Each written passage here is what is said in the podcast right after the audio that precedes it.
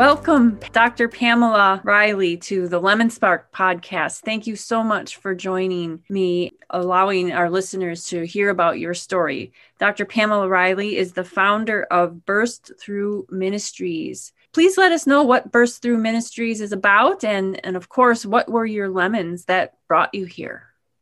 Okay, and thank you so much, Barbara, for having me today.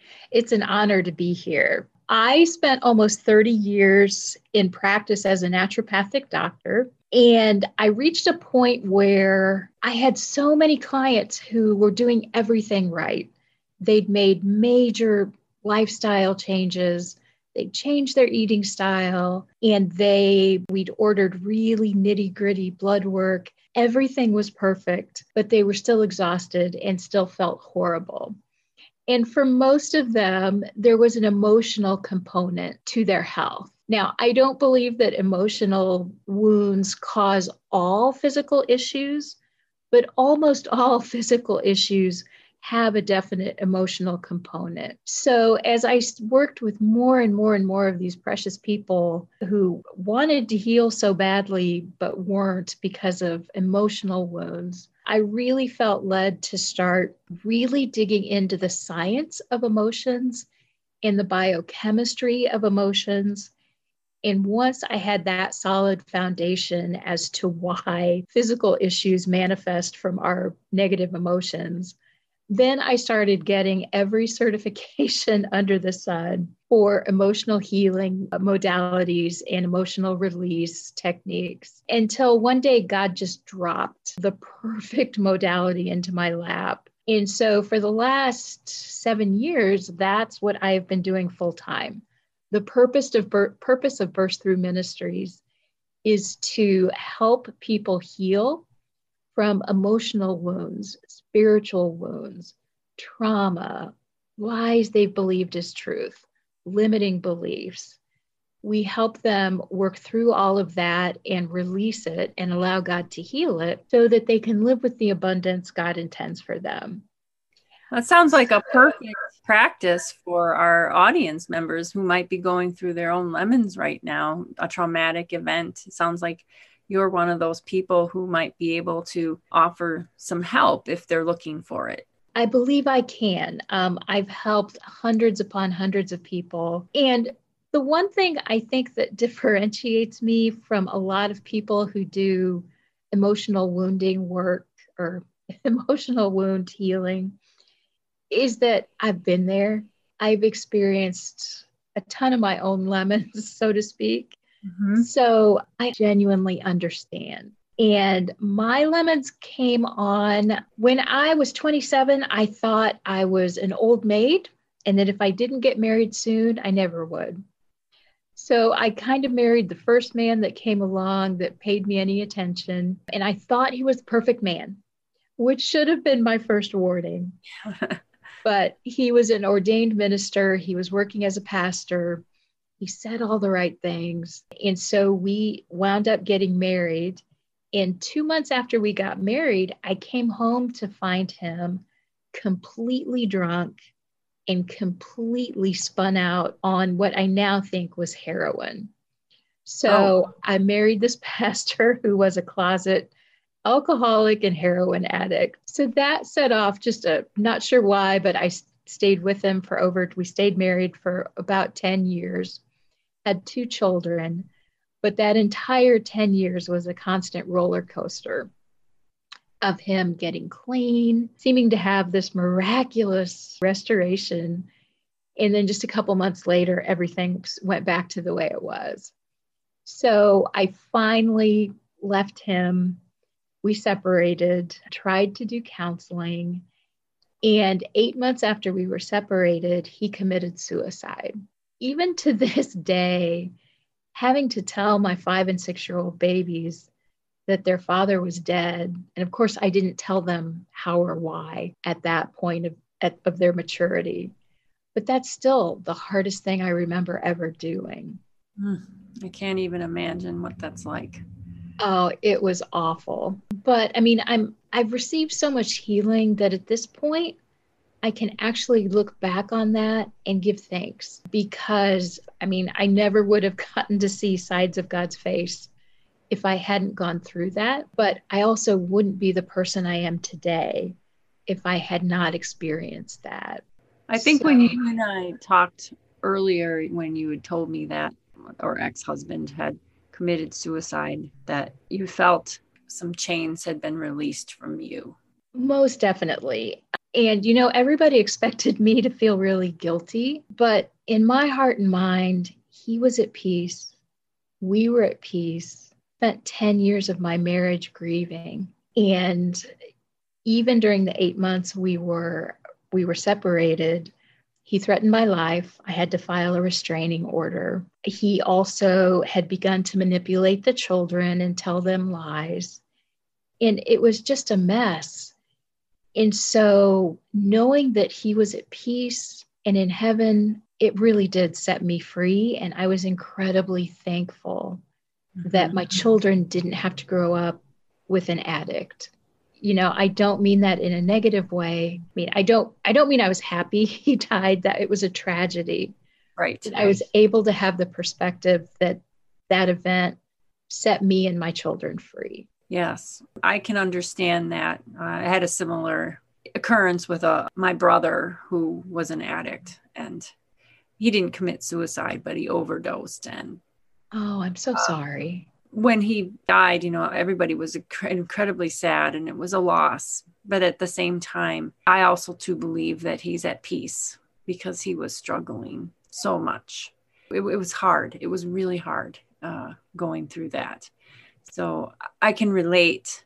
I mean, you always wish that things would have gotten better, that it wouldn't have been that way, but it is the way it was. And the only thing you can do is forward.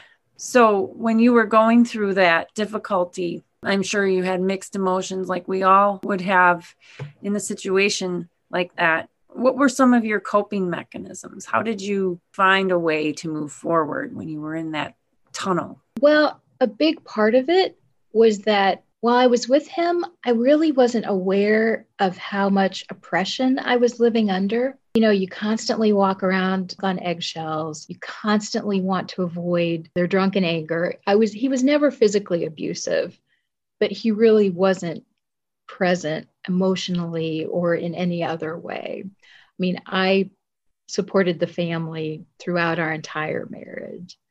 For me, being out from under that oppression and getting to get to know myself again, that was so beautiful because I had forgotten who I really was, pretty much forgotten the gifts I had and the, the talents I had. So, kind of being able to kind of come back to life like a butterfly does who's been in a cocoon that was incredibly healing just in itself. Along with that, I mean, I got the kids in two different grief programs for the children for children. I went to both of those, the parent side of both of those. And then my faith carried me through. I mean, I knew I was never alone and I knew I had a faithful father. So that really helped as well. Yeah, that's one of the most frightening things about when you have a traumatic event or sustained trauma, like in your case, that you feel alone and that nobody could possibly understand what's happening and what, what they're feeling. But having something that helps you not feel alone is just incredible. And I know I was searching for that with my lemon, and I'm sure others who are going through their own lemon right now are searching for some sense that they aren't alone. And so for you, your faith is what helped you feel like you weren't doing it alone. Right. And one thing I will say is that I work with, I mean, I experienced this in the church. The church is not equipped to deal with abusive husbands. And again, my husband wasn't physically abusive, but abuse comes in many different forms. Uh, I was surrounded by pastors who told me it was wrong to separate, it was wrong to seek divorce. And, you know, that was 20 years ago. But I work with women even today whose husbands were involved in pornography addiction, all these different things. and they were told to go home and submit. One of my goals is to start training churches how to deal with marriages that are not healthy and where one partner is abusive because churches just aren't equipped for that. So, are using your experience, your personal experience, both with married to someone who was a pastor, as well as being a person of faith yourself, and someone who was in a relationship that was oppressive. You've used that knowledge now to help train the church to recognize and handle situations like yours so that other women may benefit from the experience that you had so they don't have to repeat it or, or, at least prolong it. Right. And I'm not doing that work yet. I'm doing it kind of one person at a time, but that is one of my big goals is to take this sort of training into different churches, community groups, whatever, and talk about what codependence is why what you see on the surface obviously doesn't reveal the truth and how to deal with it in a healthy, constructive way. Right. And I would, and as you mentioned, the fact that you had your own personal experience with those emotions and that situation gives you insight that other people who maybe work in this space don't have if they haven't gone through it themselves. Most definitely. And along with my experience, I have numerous clients who are women who have been ignored when they're in an abusive situation, uh, when their husband's sadistic physically um, and sexually. They've been ignored. So there is a definite need for this, but it's one that has to be addressed extremely diplomatically. So I'm confident that someday I'll get that, the training will be done and I'll get a foot in the door and it will take off from there. At what point in your journey did this idea about helping people who are involved with relationships maybe similar to, to yours oppressive relationships to help them manage that and help those who are trying to help them when did you have that idea come to you well the idea to help, especially women, but I've also worked with abused men. The idea of helping them see things from a different perspective in seeing themselves as the victor rather than the victim, that came just a few years, well, maybe five years after my first husband died. And another thing that helped me heal is that I met I met an amazing man 2 years after my husband died who God says he'll restore everything a hundredfold. Know, my current husband is just the most amazing man, emotionally open, encouraging.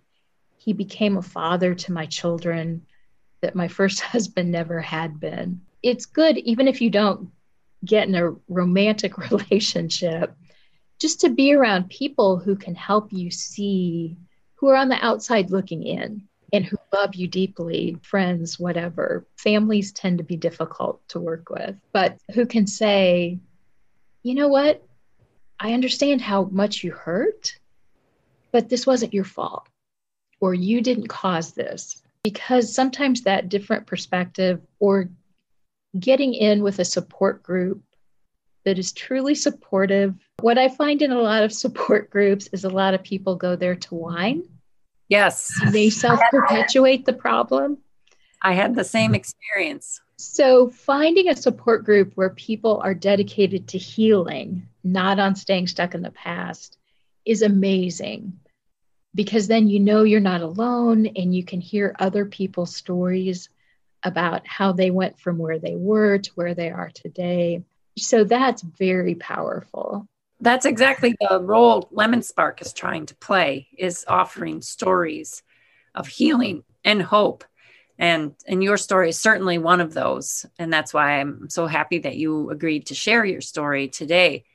So, what advice would you give someone who is going through a difficult time right now, maybe a situation similar to what you experienced in an oppressive relationship? What would you like to tell them?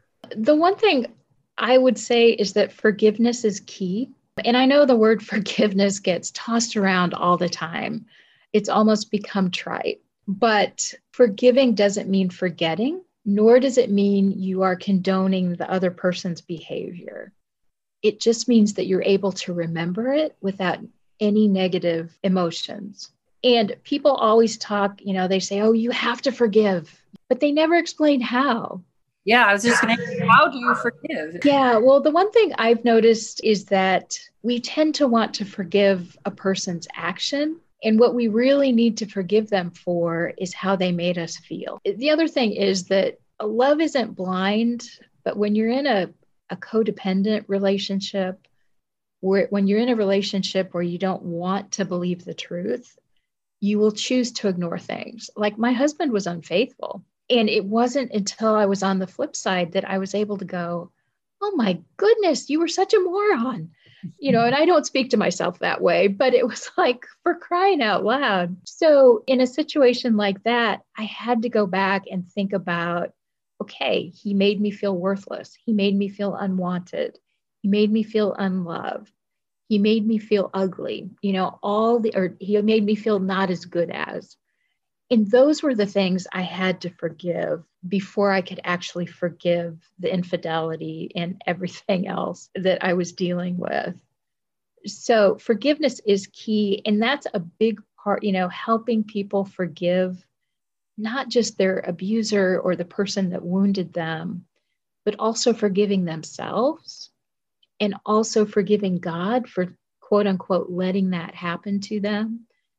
That's a big, I mean, it's not the only thing we focus on, but when they're ready, we dive into forgiveness because it truly does set people free. I think when you're in the process of trying to forgive those things that you just mentioned, forgive yourself, forgive the feelings that you felt. It sounds like part of that for process of forgiving is really trying to find the lesson that maybe life has been teaching you through this lemon. I think we learn the lesson whether we forgive or not. Unfortunately, we the lesson we learned tends to become all bound up in bitterness.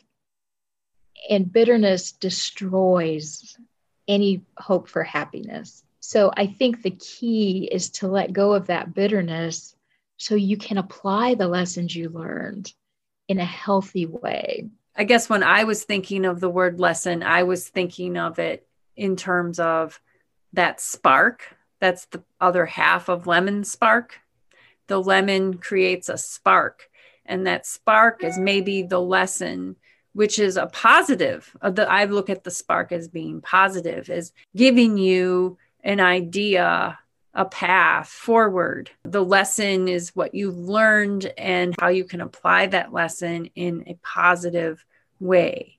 And in your case, you became an expert at helping people who are in similar situations and now hopefully with the goal of helping institutions who try to help people in similar situations and giving them insight that you feel is critical to accelerating the healing process and not damaging the person further. And so once you can see that and have that idea, that path going forward, I think the forgiveness and the healing that you're talking about can occur maybe more rapidly or maybe in a more fulfilling way. I agree. And I think what bitterness is the most debilitating emotion on earth. And so if your spark, your chance to move forward is always being put out and dampened by bitterness and anger, then it will be extremely difficult to move forward and to apply what you learned in a positive way. And I also want to say, I work with anyone. I mean, we've all experienced some form of abuse. And so I don't just work with people in unhealthy marriages because we all need we all need the chance for inner healing and restoration.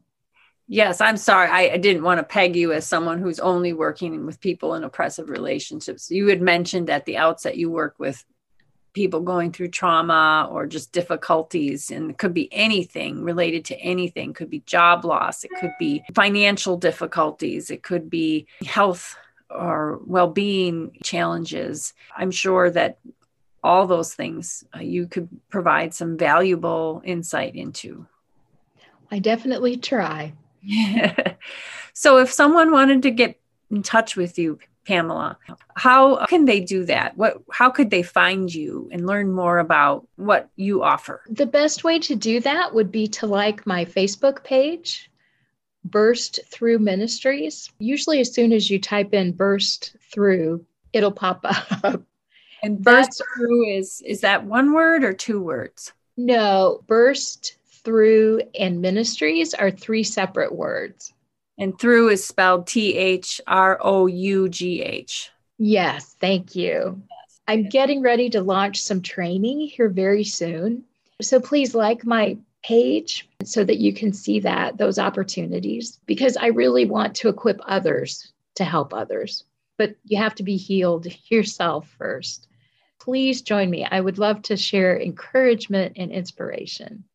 So, like your Facebook page, which is Burst Through Ministries, and that would be the best way to reach out to you. Yeah, um, I have a website that is under intense attack right now. Nobody can figure out why, but it won't load. So I'm trying to get that figured out and get that fixed. But until then, everything I would have put on the website is on the Facebook page. Great. Okay, Dr. Pamela Riley, Burst Through Ministries, thank you so much for sharing your story today and your wisdom. I really appreciate it.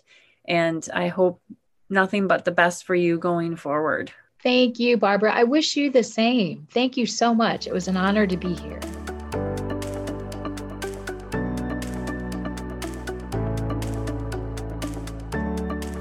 You have been listening to the Lemon Spark podcast. If you have a Lemon Spark story to share or know someone who does, please message us on Facebook and be sure to like our page. And remember, it's not the lemon that defines you, it's the spark.